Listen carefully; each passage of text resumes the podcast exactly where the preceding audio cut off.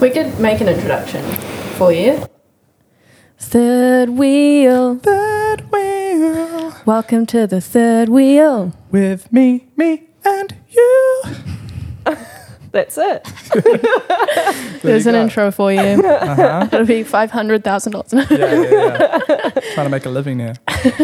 Yeah, if photography and art fails, at least we know that we have singing. Yeah, yeah. Making jingles. Yeah. I think there's quite a lot of money in making jingles. Big time. Yeah. Big time. Not that I actually know anyone who makes jingles. No. Santa. Wow. He must have a lot of money, right? Does Santa make the jingles, or does he make the elves do them? Well, probably the elves. Yeah. I'm going to argue that it's actually the reindeer that have the jingle bells. Yeah. Ooh. True. Kind of like animal labour. Yeah. Jingling. Oh, get the SPCA up in there. But seriously, what do you do? Because Diva, to start with, you do kind of like everything. Yeah, I do a lot of different things. A lot of it. I think sometimes I try and do everything, and it doesn't. That's not really how it works. Yeah. But yeah, I'd say. Well, I'm Diva, and I'm a painter primarily. But kind of, just dabble in everything. So, like, I guess, do you want, like, some backstory? Go for it. Just, like, grew up my whole life painting and went to art school when I was out of high school. So graduated about 5 years ago from Elam, and I fucking hated it. Came out of that and met Connor and met a lot of beautiful creatives and pretty much just been making art since then. Across a whole different range of things. And I've just started my post-grad diploma in arts therapy this weekend just gone. So that's where I'm at the moment. But, I'm kind of just all about the general creative expression, I guess. That can be anything. Love dancing, painting, music, sculpture, just everything. Like, if you can put an idea out there, if you have a wacky idea and you can put it out there, then I'm all about that. So I'm very lucky that I've been able to do that for the majority of my life. Cool. Yeah. And what's your jam, Connor? My jam is jamming. I've been doing photography for quite a while now.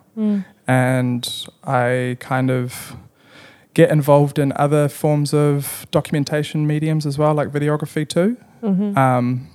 I got into photography because I am first and foremost a massive music nerd, and I grew up in East Auckland, which is quite a culturally homogenized area, and there were these metal shows that would play at the Bucklands Beach Church once a month or so, which was like one of the only areas where there was any way to express your angst about suburban living.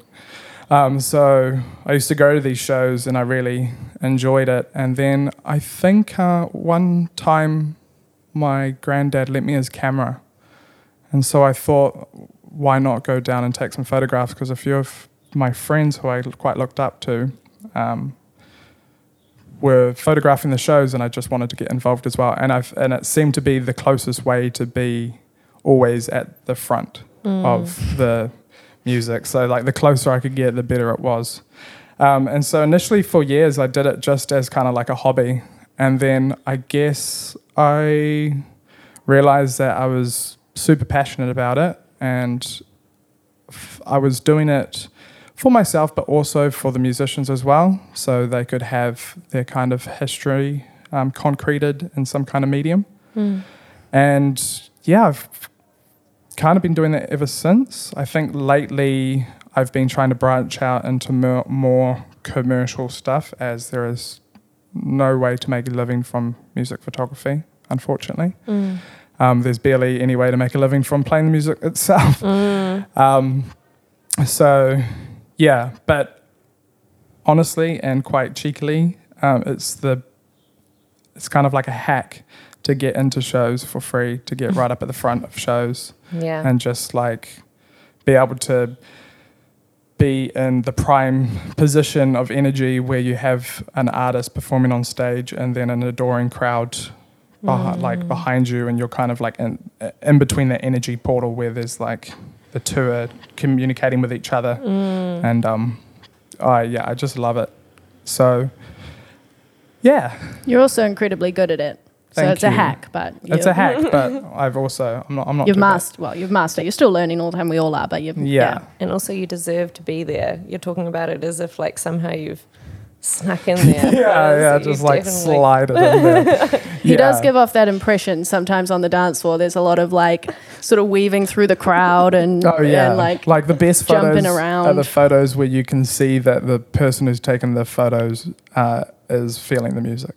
So I'm often found dancing while photographing because it's like I'm there and I'm capturing the way that I see it, and the way that I see it is just having a bloody good time, really.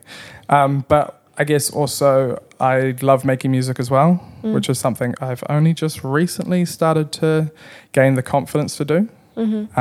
But over the last three years or so, I've been...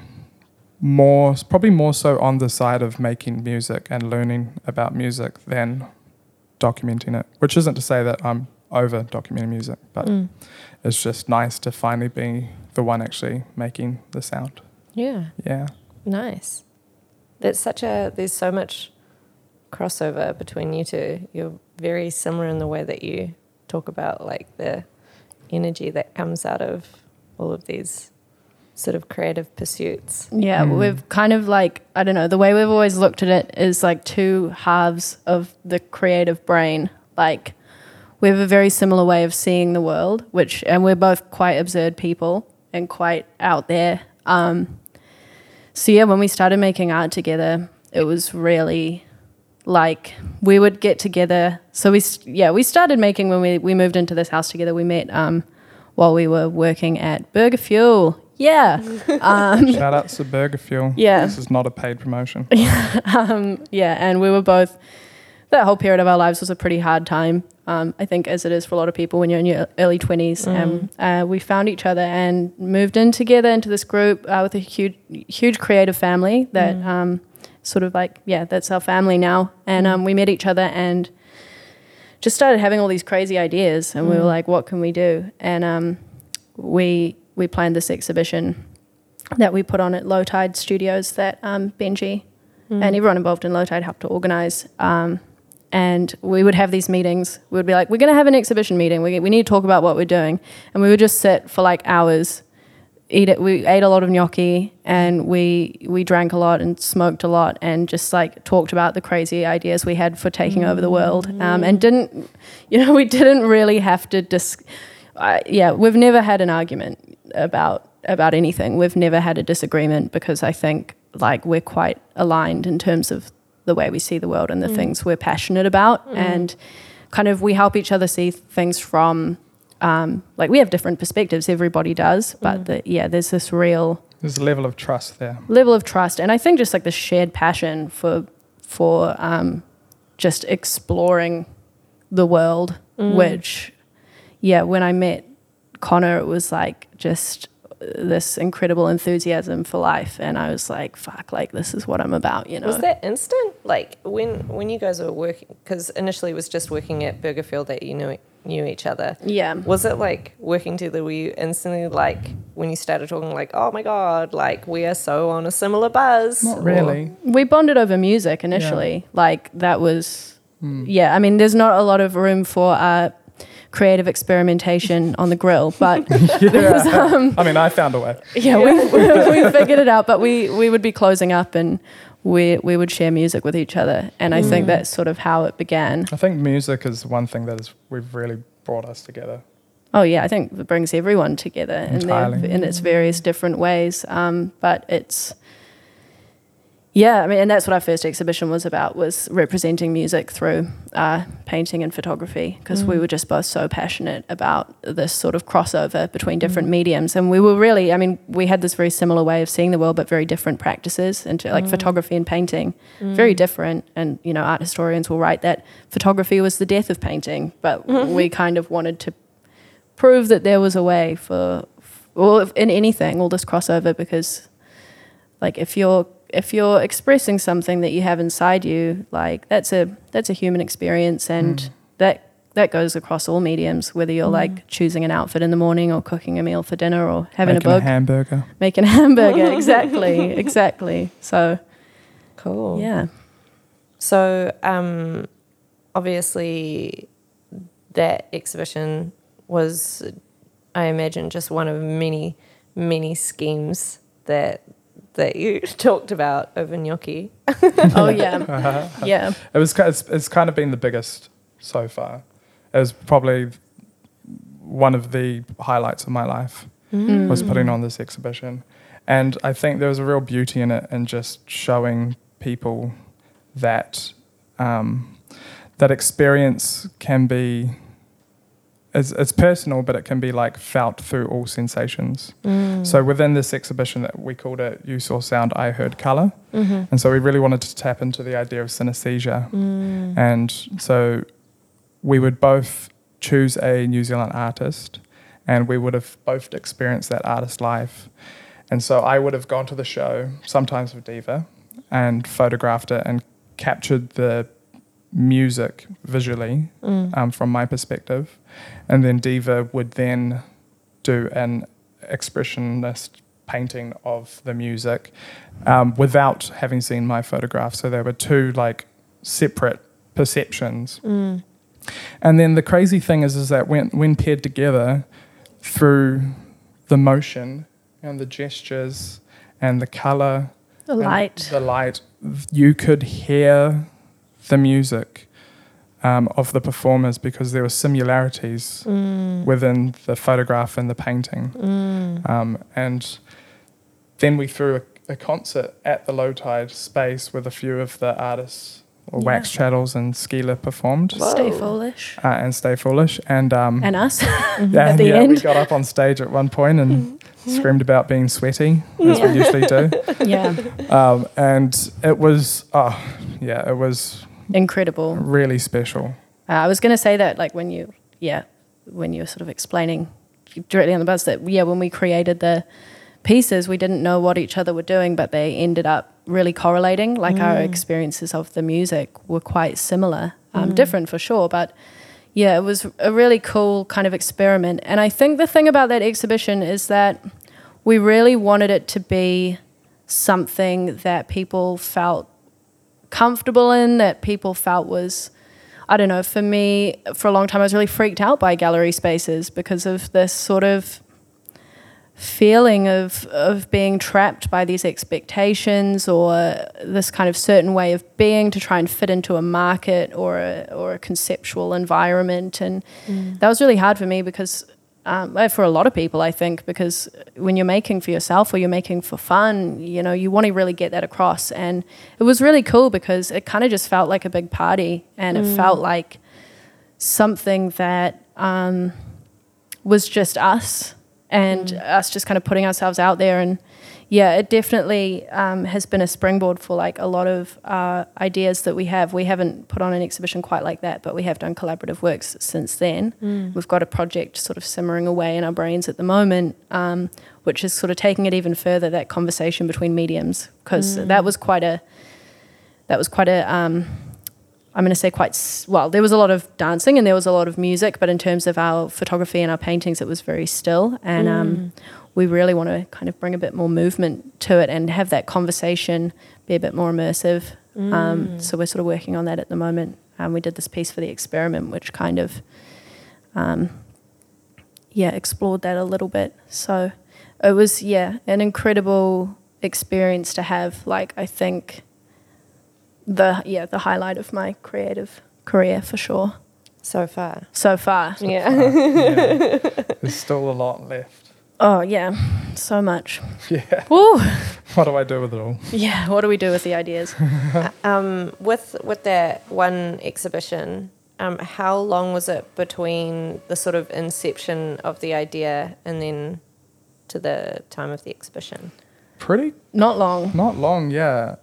Where did the idea spur from? We were walking down K Road and we were talking about what we were thinking about at the time, which was music and sort of, yeah, this synesthesia. Yeah, just like philosophical yarns. Yeah, talking about how music made us feel and how we wanted to represent that. And we were like, what if we kind of started this conversation about how we both see the world and, you know, how we see the world in such a similar way but so different. And so we sort of like, well, maybe we should do a project on that. And I think then you caught up with Benji and you were just having a yarn, and Benji was like, you guys should do it and we've got the space and do you want to come in for a meeting? And you hit me up and were like, do you want to have this meeting? And then I think we got given a time, like the exhibition will be at this time, and it was like 3 months or something. Mm. So we got to our gnocchi and started planning, came up with the proposal, and it was a really collaborative effort in terms of like not just the two of us working together, but working with everyone at Low Tide, working with the organisers, working with all the musicians that played. And that's kind of what we really wanted it to be about, was the sense of community and how all these crossovers, you know, the visual arts community, the music community, well, you know, those two essentially. There's so many more. But it was just this real sense of collaboration and openness for sharing of experience, and that's what we're about. And a celebration of the idea that everybody is creative. Mm. There are so many people that think that creativity isn't something that flows through their veins, but I don't believe in that. I think even from like making dinner for yourself, like every aspect of your life there is space for a form of expression. And absolutely. Then within that, like, I think one of my favourite things to do is facilitate spaces where people can realise that. Mm. So I've actually got an idea currently where I want to set up a space in which I provide a bunch of percussive items, not even instruments, but to show that everything can be an instrument, and just allow people to come in and join in or create a driving rhythm. And then, because like it's those moments where like you see someone realize that they are playing music or having a jam, that takes me back to my first time, which has been one of the most life-changing experiences of my life. So it's very much like trying to get people to believe in themselves. Just creating an environment where people feel safe to express themselves as well, and that idea of belonging to something. I mean, the world can be a really lonely place, and I think one of the beautiful things about creating is that it makes us feel closer to one another, like expressing this feeling that we have inside that, you know, is so uniquely ours. And I often get overwhelmed. I'm like, I can't articulate how I'm feeling. No one will ever understand. And that can be quite isolating. But when you're making art with someone, or you're in a group environment like a jam, or you're creating a piece with people, you feel like you're connected to them. You know, you're different. You have your own experiences. You have your own backgrounds, but you're connected through this process. And that's just can be so empowering. It can be terrifying too, but it's really special. It's almost like a language. Yeah. It's like creating a language with somebody that's already inside you, but finding a way to communicate through what makes you you and makes them them, and then finding like the common grounds. Yeah. Well, quite like these different kinds of languages, which aren't necessarily words. And I feel like we can get so caught up in finding the right words and trying to articulate ourselves through words that the feeling can get a bit lost sometimes. Entirely. It's kind of the power of expression. It's quite incredible. Power, but definitely also vulnerability, right? Absolutely. 100%. Which is what you guys were, part of what you guys were talking about in terms of like having such a trusting friendship, like that there was always trust between you two, and there has to be that trust in order to be collaborative creatively, because you're like essentially sharing the essence of yourself.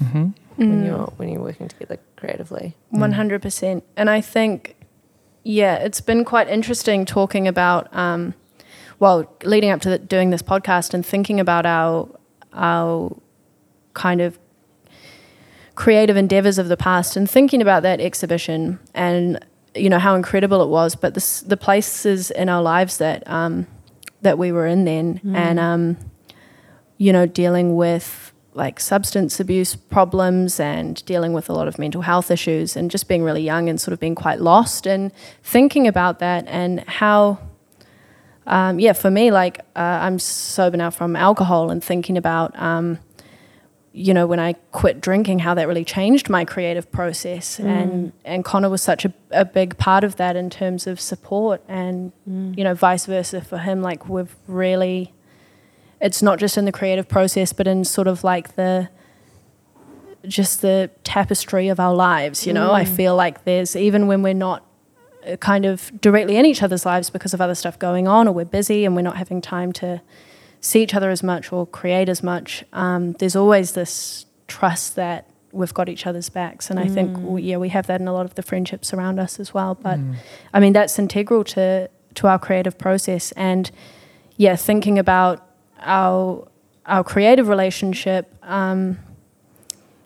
you know, think about how we were creating back then and how we're creating now. But I think it's so tied to just our relationship as friends and how through this whole time, it's just gotten stronger and stronger. And yeah, it definitely feels right to be working on some stuff at the moment. I had a manic moment of mania at about 2 a.m. last week and messaged Connor being like, you know that brainstorm we did last year where we were coming up with this crazy project idea and like it was super ambitious and we're like, how are we going to do it? And I'm like, I've been thinking about it and we've got to do it. We've got to do it this year. It's got to happen. We're going to make it happen. Let's have a meeting, discuss our ideas and see what happens. And then the next day you messaged me about this and it's sort of just doing this and talking about our creative relationship. I was like, okay, it's meant to be. That's like it's the universe wants it to happen. We want it to happen. Yeah. Maybe other people do too. We'll see. We're ready now. The audience wants it to happen. Yeah. For me personally, it's been quite a transformative, yeah. I've changed a lot since a few years ago when we put on our first exhibition, and through that transformative process is dealing with sobriety and trying to like understand that the creativity wasn't connected to the chaos. Even though my life was chaos during that time when I felt very creatively driven, a big part of learning temperance and just growing up, I guess, is just realizing now what that creativity looks like, and just understanding that it's still there, always was there. Like I said before, it's in everybody, and just finding natural ways to tap into that. But that's where community is just so important, because like it's kind of the key to all great expression, I think. Yeah. Is having people there to support you and to experience it with. Yeah. And I think having a sense of, it can be really hard to be open about the stuff that's going on. You know, like sobriety is it's a huge part of both of our lives now, but dealing with addiction can be something that's really hard to talk about. Dealing with mental health can be something that's really hard to talk about. And I think having a group of people around you that you can talk about it with, that you can be open with, who are able to support you. Well, just, yeah, to feel supported, to feel like you still have a sense of identity, you know, when all of these huge changes are going on. And, yeah, I think in general, in terms of the world, the more that we are able to connect with each other, sort of the easier things become to deal with, because you feel like you're not alone in it. And we feel like we can share our experiences in a space without judgment, in a space, again, it comes back to expression, being able to express yourself creatively, but also just being able to express what your experience and your reality. Everyone's reality is different, and yeah, we live in a world that can be very quick to judge and very quick to sort of place blame or expectation or pressure. And yeah, being able to create and put those feelings into something more tangible, I think, is a real healing tool. And yeah, I'm just really grateful that we've been able to have that in our friendship and in our lives, and all part of the journey, man. Yeah, part of the journey, ups and downs, lefts and rights, ebbs and flows, light and dark, death and life, you know. Yeah, it's all a part of it. That sort of what you were saying about ebbs and flows, you were bringing up beforehand when we were downstairs, you were bringing up the idea of creative block. What do you guys talk about creative block earlier? You sort of mentioned that you brought that up in your conversation earlier. Creative block, the best friend. I mean, it ties directly into mental health. Yeah. I think. And just also, like I was saying before, like feeling that my creativity was tied to the chaos that I embraced when I was kind of a lot more wired.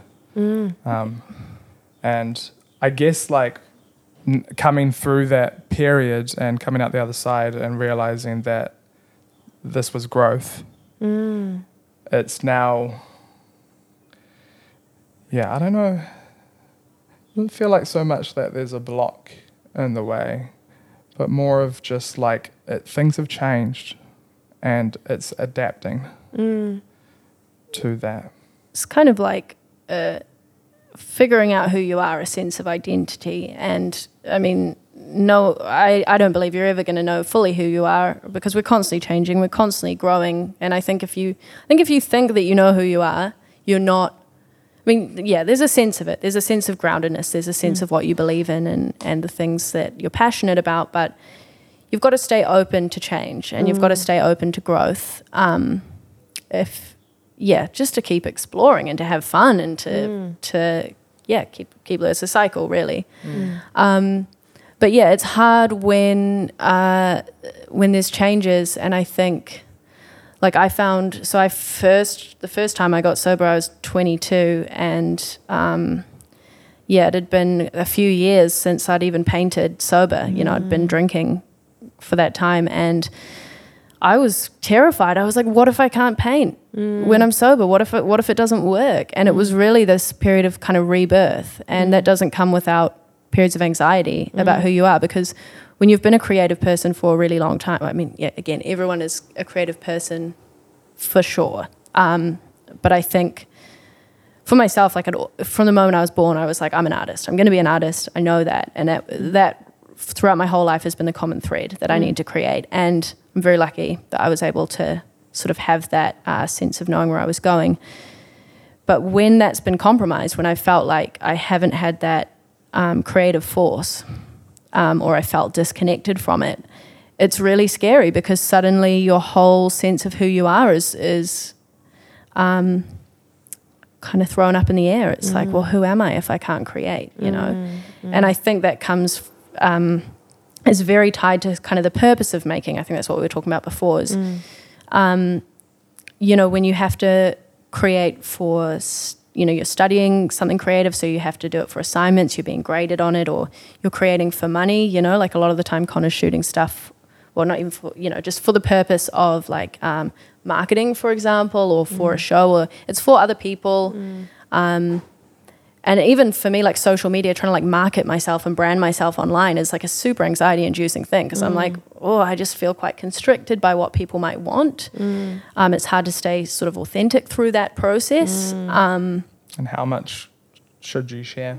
How much should you share? Yeah, it's really – and should you share, you know, this whole thing of like what's on trend, what do people want at the moment, and is that what I want at the moment? It's consuming.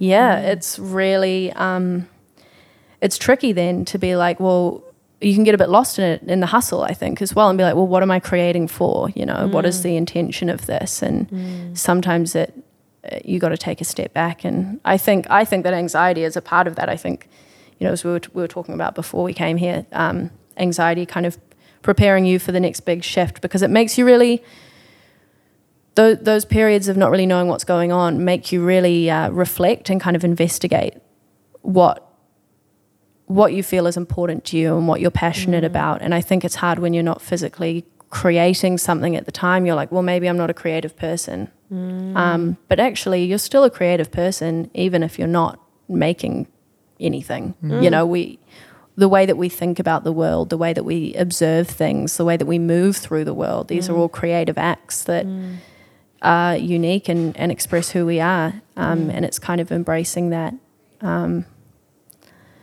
that creativity is not necessarily what we're told it is from a very young age. You have to be good at it, and to be good at it has to look like this, and you know, you can't sing or you can't do this, or you're never going to make a living if you become an artist. Like all of these sorts of things you're told from a young age, which just really suppress this force that we all have within us, this desire to let people know who we are and to learn about who others are. I don't know if any of that makes any sense, but... No, it does to me. Absolutely does. Yeah, it absolutely does. I was having a similar conversation with my friend Heather, who made this necklace, actually. Nice. She's here with me. And we're also talking about one of the things that really destroys creativity at a young age is the fear of making mistakes as well, and that whole idea of, like, perfectionism and, like, which is connected to, like, you are good at this or you are not good at this, and that we feel like making mistakes or taking risks in our creativity is bad, because if you do something wrong, then you're bad as well. So yeah, I found that really interesting. That ties back into the whole, like, vulnerability in art as well, like being prepared to sort of take risks, do something different, do something that you don't like as well, create stuff that you don't like. I think a lot of creatives get afraid of being in a place where they might make something that they're not even actually that into as well, like that would it's also part of the process, you know, to figure out what direction you want to go, and you do need to go through those times where, like, I'm finding that with learning music. It's like some of the instruments I'm playing, I'm just like, oh man, this sounds horrid. But I'm not going to just pick it up and be able to play exactly what I want it to sound like. Yeah. And then you start to realize that you can shape your understanding of what a mistake is, and then suddenly mistakes are positive, because mistakes show you that you are taking the process, you are like doing it, like that. And when you realize that, like, the conclusion, if there ever was one, is kind of irrelevant, because it's more just the perfection is within doing what you want to do. And whether it sounds good or bad, that's entirely subjective, and everyone's going to have their own kind of thoughts and opinions on it. But at the end of the day, if you're just, like, engaged and with something, and you are spending your time doing something that you generate, like, positivity for yourself for, then that's, like, perfection, right? That's as good as it gets. Absolutely. The mistakes are so important. Yeah, 100%. If you're not making mistakes, then you're not doing it. And, like, what is a mistake? I think you've really got to, like, knuckle down into that of, like, why do you think that it's wrong? Why do you think that it's bad? I think, there's a definite... difference if you're harming somebody or hurting somebody, but it comes down to, I'll create pieces of art and be like, oh, I hate this, and you notice all of the things that are wrong with it, and you put it out there, and everyone might be like, this is my favorite piece you've ever done, because it is, it's like you said, it's so subjective. It's our perception of the world is so different, and the things that we love are different, and this is a problem that I have with, like, teaching art or learning art in an institution, is that you can't put a grade on art, because everyone has a different way of expressing themselves, and there's beauty in that. And I mistakes is a learning tool, because if you do something and you're like, wow, I really fucked that up, I've messed it up, I don't know who I am, I don't know what's going on, I can't do the thing that I'm supposed to be good at, it makes you reflect on you know, what that was, and why you might feel like that, and what you might do differently in the future. I mean, even just looking at life and like some of the really hard things that you might have gone through, and been like, man, I wish that didn't happen. I wish that hadn't happened to me. Yeah. At the same time, like, we wouldn't be the people that we are today at this moment if we hadn't had those things in our lives. And, you know, there's going to be hard shit, and there's going to be mistakes, and there's going to be, we're going to make the wrong decisions sometimes. And that's just going to shape us. It's part of it. There's hard stuff and there's good stuff. And you can't be the best. Well, this is the thing. This is the whole thing of like the competitive element of things, of being the best at something. You know, we're told to be the best at something to be successful, and it really pits people against each other. Yeah. And it's like, that's not what creativity is about. It's not about being better at art than somebody else. It's about having a different perspective on life, and that's something we should celebrate and not sort of quash down, because I think social media plays into this a lot, as well as kind of this whole, you can curate your existence to be online. I think that ties into it, in that the people that are online, like, they're going to see the good shit that you decide to post, and they're not going to see the mistakes, because you can choose, you can decide. And we're constantly viewing people whose lives look perfect, like, pretty much guaranteed their lives aren't perfect. I don't think anyone has. Well, I don't know, again, like, we'll get philosophical, like, what is perfection? Like, but very few people actually put anything on social media that they're like, well, this was shit, I'm going to upload it. Not many people do that. Unless you're drunk. No. Or very high. It's really, I think creative block sort of ties into all of those things. It's all just, it's learning, right? Yeah. That's growth, and that's necessary. Growing is beautiful within its own right. Growth is beautiful. Mm-hmm. If you can learn to accept the feelings that come with all of that as part of the process, because that's one of the hardest things, like with, for example, anxiety, like being able to accept that anxiety is something which you feel and is an experience, and it will come and it will go, and that is okay. When you're anxious, that's not where your brain is, you know? Yeah, for sure. Yeah. Absolutely. And then you get like your internal conflicts, and then all 12 personalities are fighting against each other. It's like, I'm going to bed. This is overwhelming. Absolutely. And speaking of being overwhelmed as well, like when you have like these creative inspirations and you have all of these hundreds of ideas, you can get overwhelmed by them, and then that causes a creative block, because you're like, I can't get them all out, so I'm just going to not do any of them. Yeah. And I think as well, just thinking about that,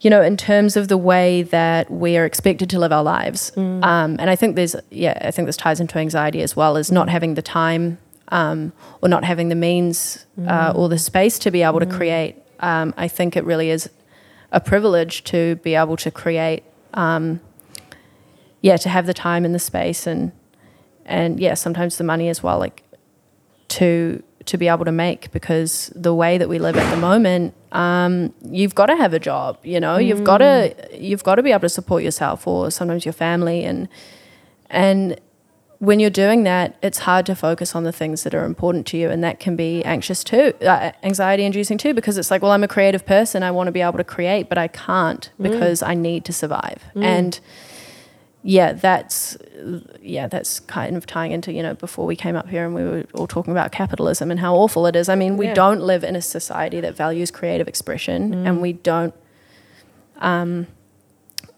live in a society that really allows room for that.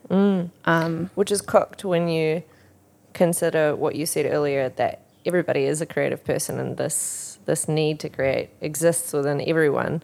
So if that's being suppressed in everyone, like, what kind of society are we creating? Like, what does that do to people when, everybody's got this thing that's being suppressed inside them because it's not something that's worth anything? Yeah. I think it results in a lot of people who don't think they're worth anything. Yeah, and just nullifies people into stagnation. Which is why accessibility in art is so important. Again, like being able to feel like you're allowed to be in a space to create. That's why we need those spaces. So that's the starting point, is having those spaces for all walks of life to come through. Exactly. And talking about vulnerability before, I mean, when you're expressing yourself, there's that level of vulnerability. You're putting yourself out there, and there are a lot of people whose voices don't feel like they're important, who feel like what they say isn't valued by the people around them. I think there's a lot of change happening at the moment, and I think that we need to keep just striving for uplifting the voices of those who feel that they're not valued. Because I think everyone has such a unique take on the world, and everyone's experience is so valid, and it's important for that to be out there. Because then we can understand each other more, the more that we can see into each other's realities outside of our own, the more that we can understand and empathize and respect each other and just kind of create environments where everyone feels worthy of being listened to. Absolutely. I want to know more about this. You don't need to tell me details, but more about this next thing that you have coming, something you brainstormed last year. What do you reckon was, I mean, you said you had like a sort of like manic 2am, let's do this, but like what was the sort of catalyst for wanting to come back to this now? I actually don't. I mean, like, it's pretty ambitious. I've just started uni again, so I'm like, I don't know where. That's like the best time. Yeah. Well, I'm feeling quite creatively inspired by this course already. Yeah. It's very it's beautiful. But I think the idea that we've been talking about, every time we get together and have a conversation, we just are like spitballing outrageous ideas that usually there's no way that they're possible to pull off, Okay, we're hold on. We need to pull a pin in this one. What kind of outrageous, like ridiculous, can't pull it off idea? What are we talking about here? If we're talking about one that you feel like you could never actually do, I want to know how outrageous you guys go. I feel like most of the ideas can be done. It's more of like, do we have the finances for one? Do we have the time for it? Do we have the finances? And also, like, is it something that the world needs right now? Do we need this absurd thing out there? True. We're just downstairs talking about animating ourselves into a dragon and a crocodile for this podcast. And the answer is yes, the world needs it. The world needs it. More than ever. I mean, this is not so related to the art aspect of our project, but exhibition opening where everyone eats gnocchi. Why not do that? On brand, yeah. Yeah, why not do that? Why not? I think this is the thing of just like, if you have a crazy idea, just share it, I think.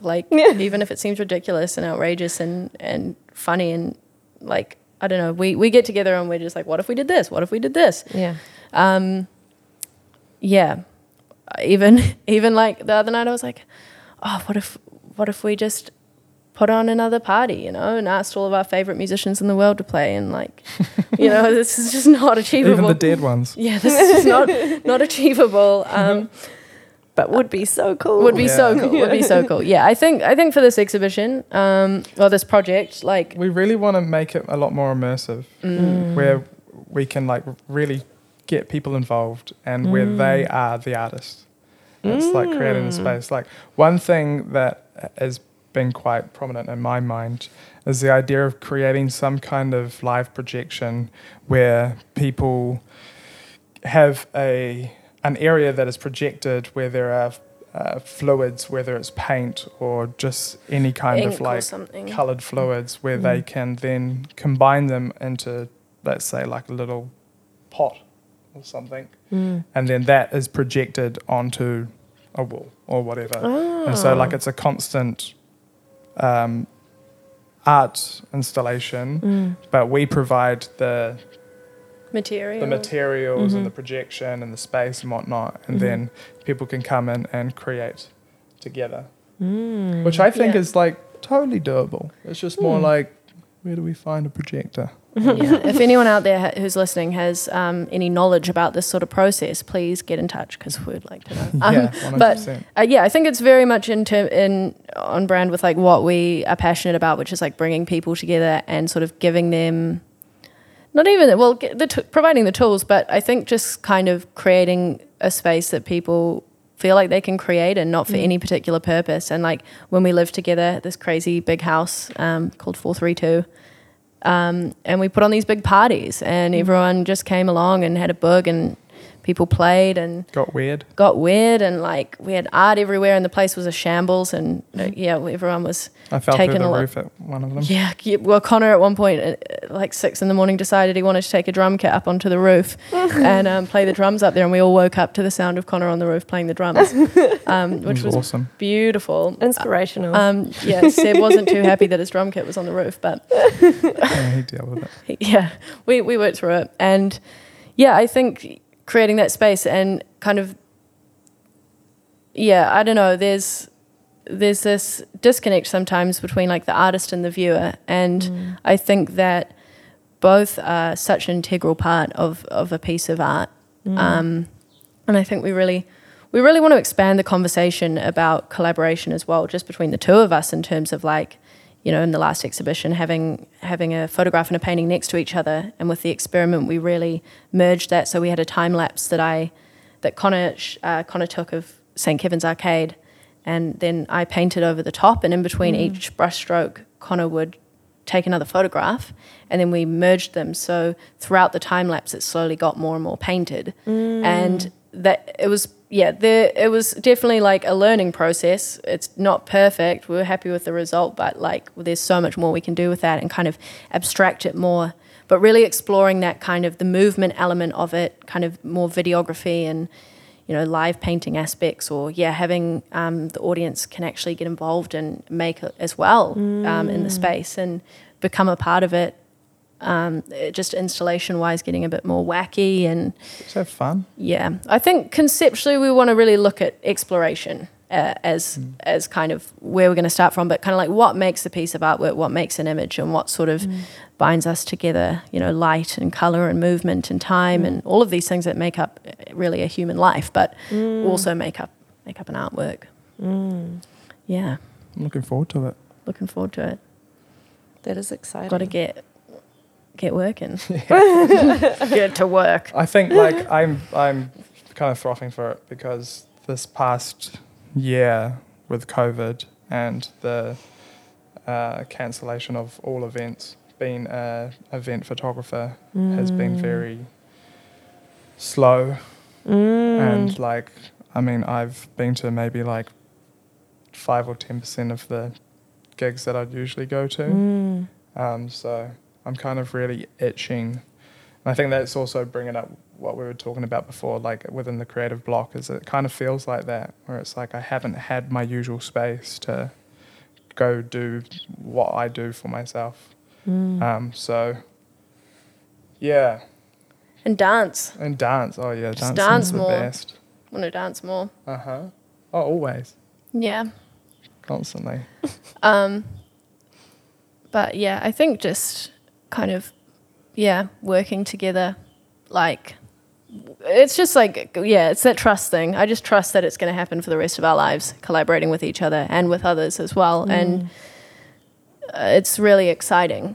Like, whenever we get together to talk about things, it's that outrageous kind of like, think big. And that's what we did with the last exhibition, and we were like, what if we had like live music, and what if this happened and this happened, and then it all happened and we were like, well fuck, we can do it, you know, and you can do anything. Exactly. And we're lucky that we very grateful that we were able to do that. We've also both just come back from Kiwi Burn, which is basically just an adult playground. So feeling very inspired for embracing any kind of wacky and weird and absurd idea just for the sake of doing it. Seeing the art there was pretty incredible. And the fact that it's all like volunteer run was really cool. And I think really kind of reiterates that sense of community, of everyone being really aware of each other and what's going on. And yeah, I think it's something that we have a lot of in the creative community here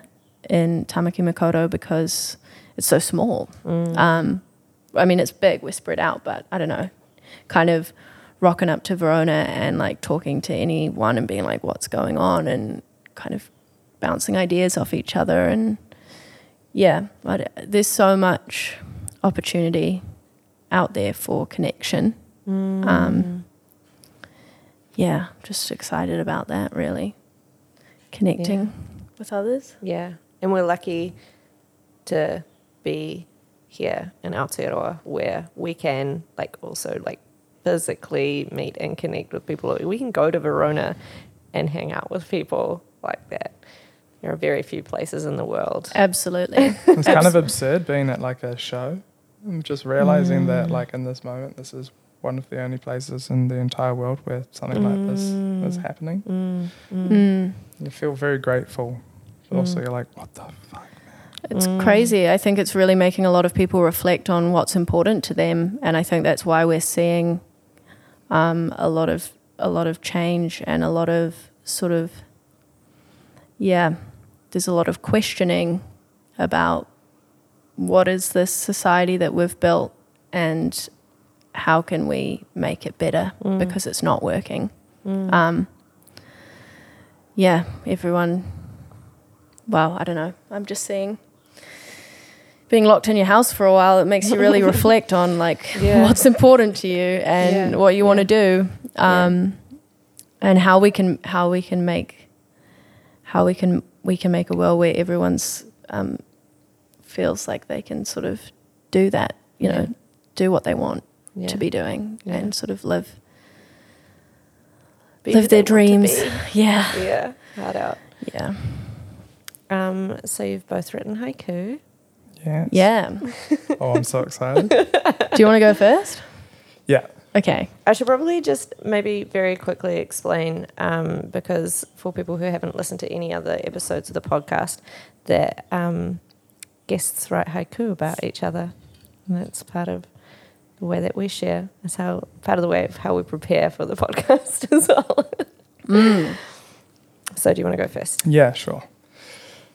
Well, you've memorised yours. Oh, yeah. What? Yeah. I haven't. I hope I've memorised it. Okay, me too. A performer. Are you ready? Flailing flamingo, sassy snake, respect the boom, octopus boogie. Oh, yeah. Oh. Wow. That's good. That was a zoological trip. Can I hear it again? Yeah, okay. Flailing flamingo, sassy snake, respect the boom, octopus boogie. Nice. Are you like, what is he talking about? I feel like I am missing a depth to it. Yeah. But even without, I'm getting an amazing image out of it. It's very cool. I like it a lot. Yeah, awesome. I love it. I think Diva knows exactly what I'm talking about. Yeah, yeah. So when I'm on the dance floor, I like to just like whip out animal dance moves. I think it's a great way when you don't know what to do to just like embody a flamingo. Embody a flamingo. Embody a snake. Embody an octopus. And it's really fun. And it was we actually had a pretty crack up moment at Kiwi Burn where we'd taken some acid and we decided that we would go just wander around, check out what was happening, and we stumbled across the Nightcore Day Rave, which was in the middle of the paddock, broad daylight, sun blazing down. It was just a gazebo with a DJ playing like some pretty hard techno and maybe like 10 people just boogieing, and we were like, oh, should we go check it out? We sort of like got drawn in, and as we started dancing into this little circle of people, we just got more and more into it. And at one point someone started doing a chicken dance, and I was like, oh my God, I'm living out my dream, because honestly, since somebody speaks your language, because I found my people. I just have this urge. I had this urge New Year's, like I had this urge to just like start. I was like, what would happen if I just like chickened out right now and just like went around the space like flapping? And I just love it. I think, and then I pulled the flamingo out, and everyone there, which was like 10 10 ravers in the middle of the day just started doing the flamingo, doing the octopus. And I was like, man, this is like how I want the year to go. It's just like, it's that thing of just like doing something crazy and people being like, fuck yeah, I like that. Yeah, just embracing it and realizing that they can be crazy too. And it's actually awesome. Just be weird. Yeah. As long as like you're not hurting anyone. Yeah. Exactly. Be weird, but like, you know, still be respectful. Yeah. Respectful. Be weird, but still be chill. Yeah. Great. Yeah. That seems like a bit of a contrast, but no, I think it's almost a motto. Yeah, cool. I love that. All right, put that on a bumper sticker. Yeah. Deba, do you want to share your one? Yeah, I actually wrote 3 because I couldn't decide. Okay. I got a bit overwhelmed and was like, oh, it's got to be good. It's got to be good. So I'm gonna have to pick one that really pops out to me. You could read all 3. Nah, I've got to do one. I think. Okay, I've got one. Okay. I got it. It's perfect. Okay. Nah, I don't know. Nah, it's good. That's good. Perched on edges. Jump. Weaver of light. Twist, turn, close your eyes and dance. Beautiful. Oh, I love it. That takes me to my favourite spot.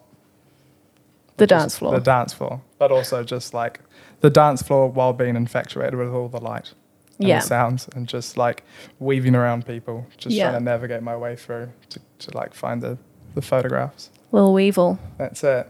I love that dance came out in both of yours. Yeah. Well, we at the end of the day, we're mover and shakers. Yeah. Booty shakers. Yeah. Booty shakers. Oh. Being on the dance floor together is like, well, I think we're lucky, like all of our friends are very into dancing and like it's so nice like rocking up and just like the crew coming in and like, I understand why for a long time I felt really like uncomfortable on the dance floor, you know, it's like how do you move your body, you feel like everyone's sort of watching you and you don't really know what to do or if you're dancing the right way, if you're in time or any of these things, but like it's such a powerful, for me it's like a meditative process. And when I first stopped drinking, like going dancing sober was incredible because I didn't need anything to be able to dance and just like release it all. And a piece of advice my mum gave me when I was younger, which kind of sounds like contradictory, she's an incredible person and like very loving and supportive, but she was like, Deva, no one actually gives that much of a fuck about you. And like, true. It's true because, you know, you go home at the end of the night and you're like, oh man, I said the wrong thing or my dancing was so bad tonight, or like, oh, everybody's thinking that. Everyone's thinking I did this and what did I do tonight? Nobody's thinking, oh, what did Deva do? Yeah, what? Exactly. Is that a flamingo? Exactly. And I think it's the power of music to be able to. Yeah, I mean, if the music's not good, and again, it's subjective because everyone's idea of not good music, it's different for everybody. But like, man, when you find something that really moves you, like there's nothing more freeing in the world than just like moving your body to that. And, you know, it's a workout as well. You're a bonus. You're working out, getting sweaty. Oh, yeah. I would actually, on Sunday, I was wearing one of my favorite shirts, and it was for my workshop arts therapy. It was quite a hard day. It was a long day, and just, you know, this course requires a lot of sort of sharing of yourself, and it was feeling quite fragile. And I was wearing this shirt, it's the orangey one, and just thinking about like Connor's borrowed it quite a few times, and other friends have borrowed it, and kind of just how it's imbued with the sweat of many dance floors, and how beautiful that is to kind of have this feeling of being covered in your mate's sweat. Yeah, well, and just the energy of those dance floors. You know, I think, it's so magical. Cool. Yeah, I love that show. Cool. Yeah, I know you do. I watched it before I gave it back to you. I appreciate it. Mm. Your spirit is still on. Ghost sweat. No person can remove it. Yeah. Good luck. Yeah. No, I wouldn't want to. Well, that was beautiful. I love that. Yeah. Aww, thank you very much. I really liked my one. Yeah, you're welcome. We could do more. Maybe we should write haikus for everybody. Yeah. I don't know. That one took me like 2 hours. Actually?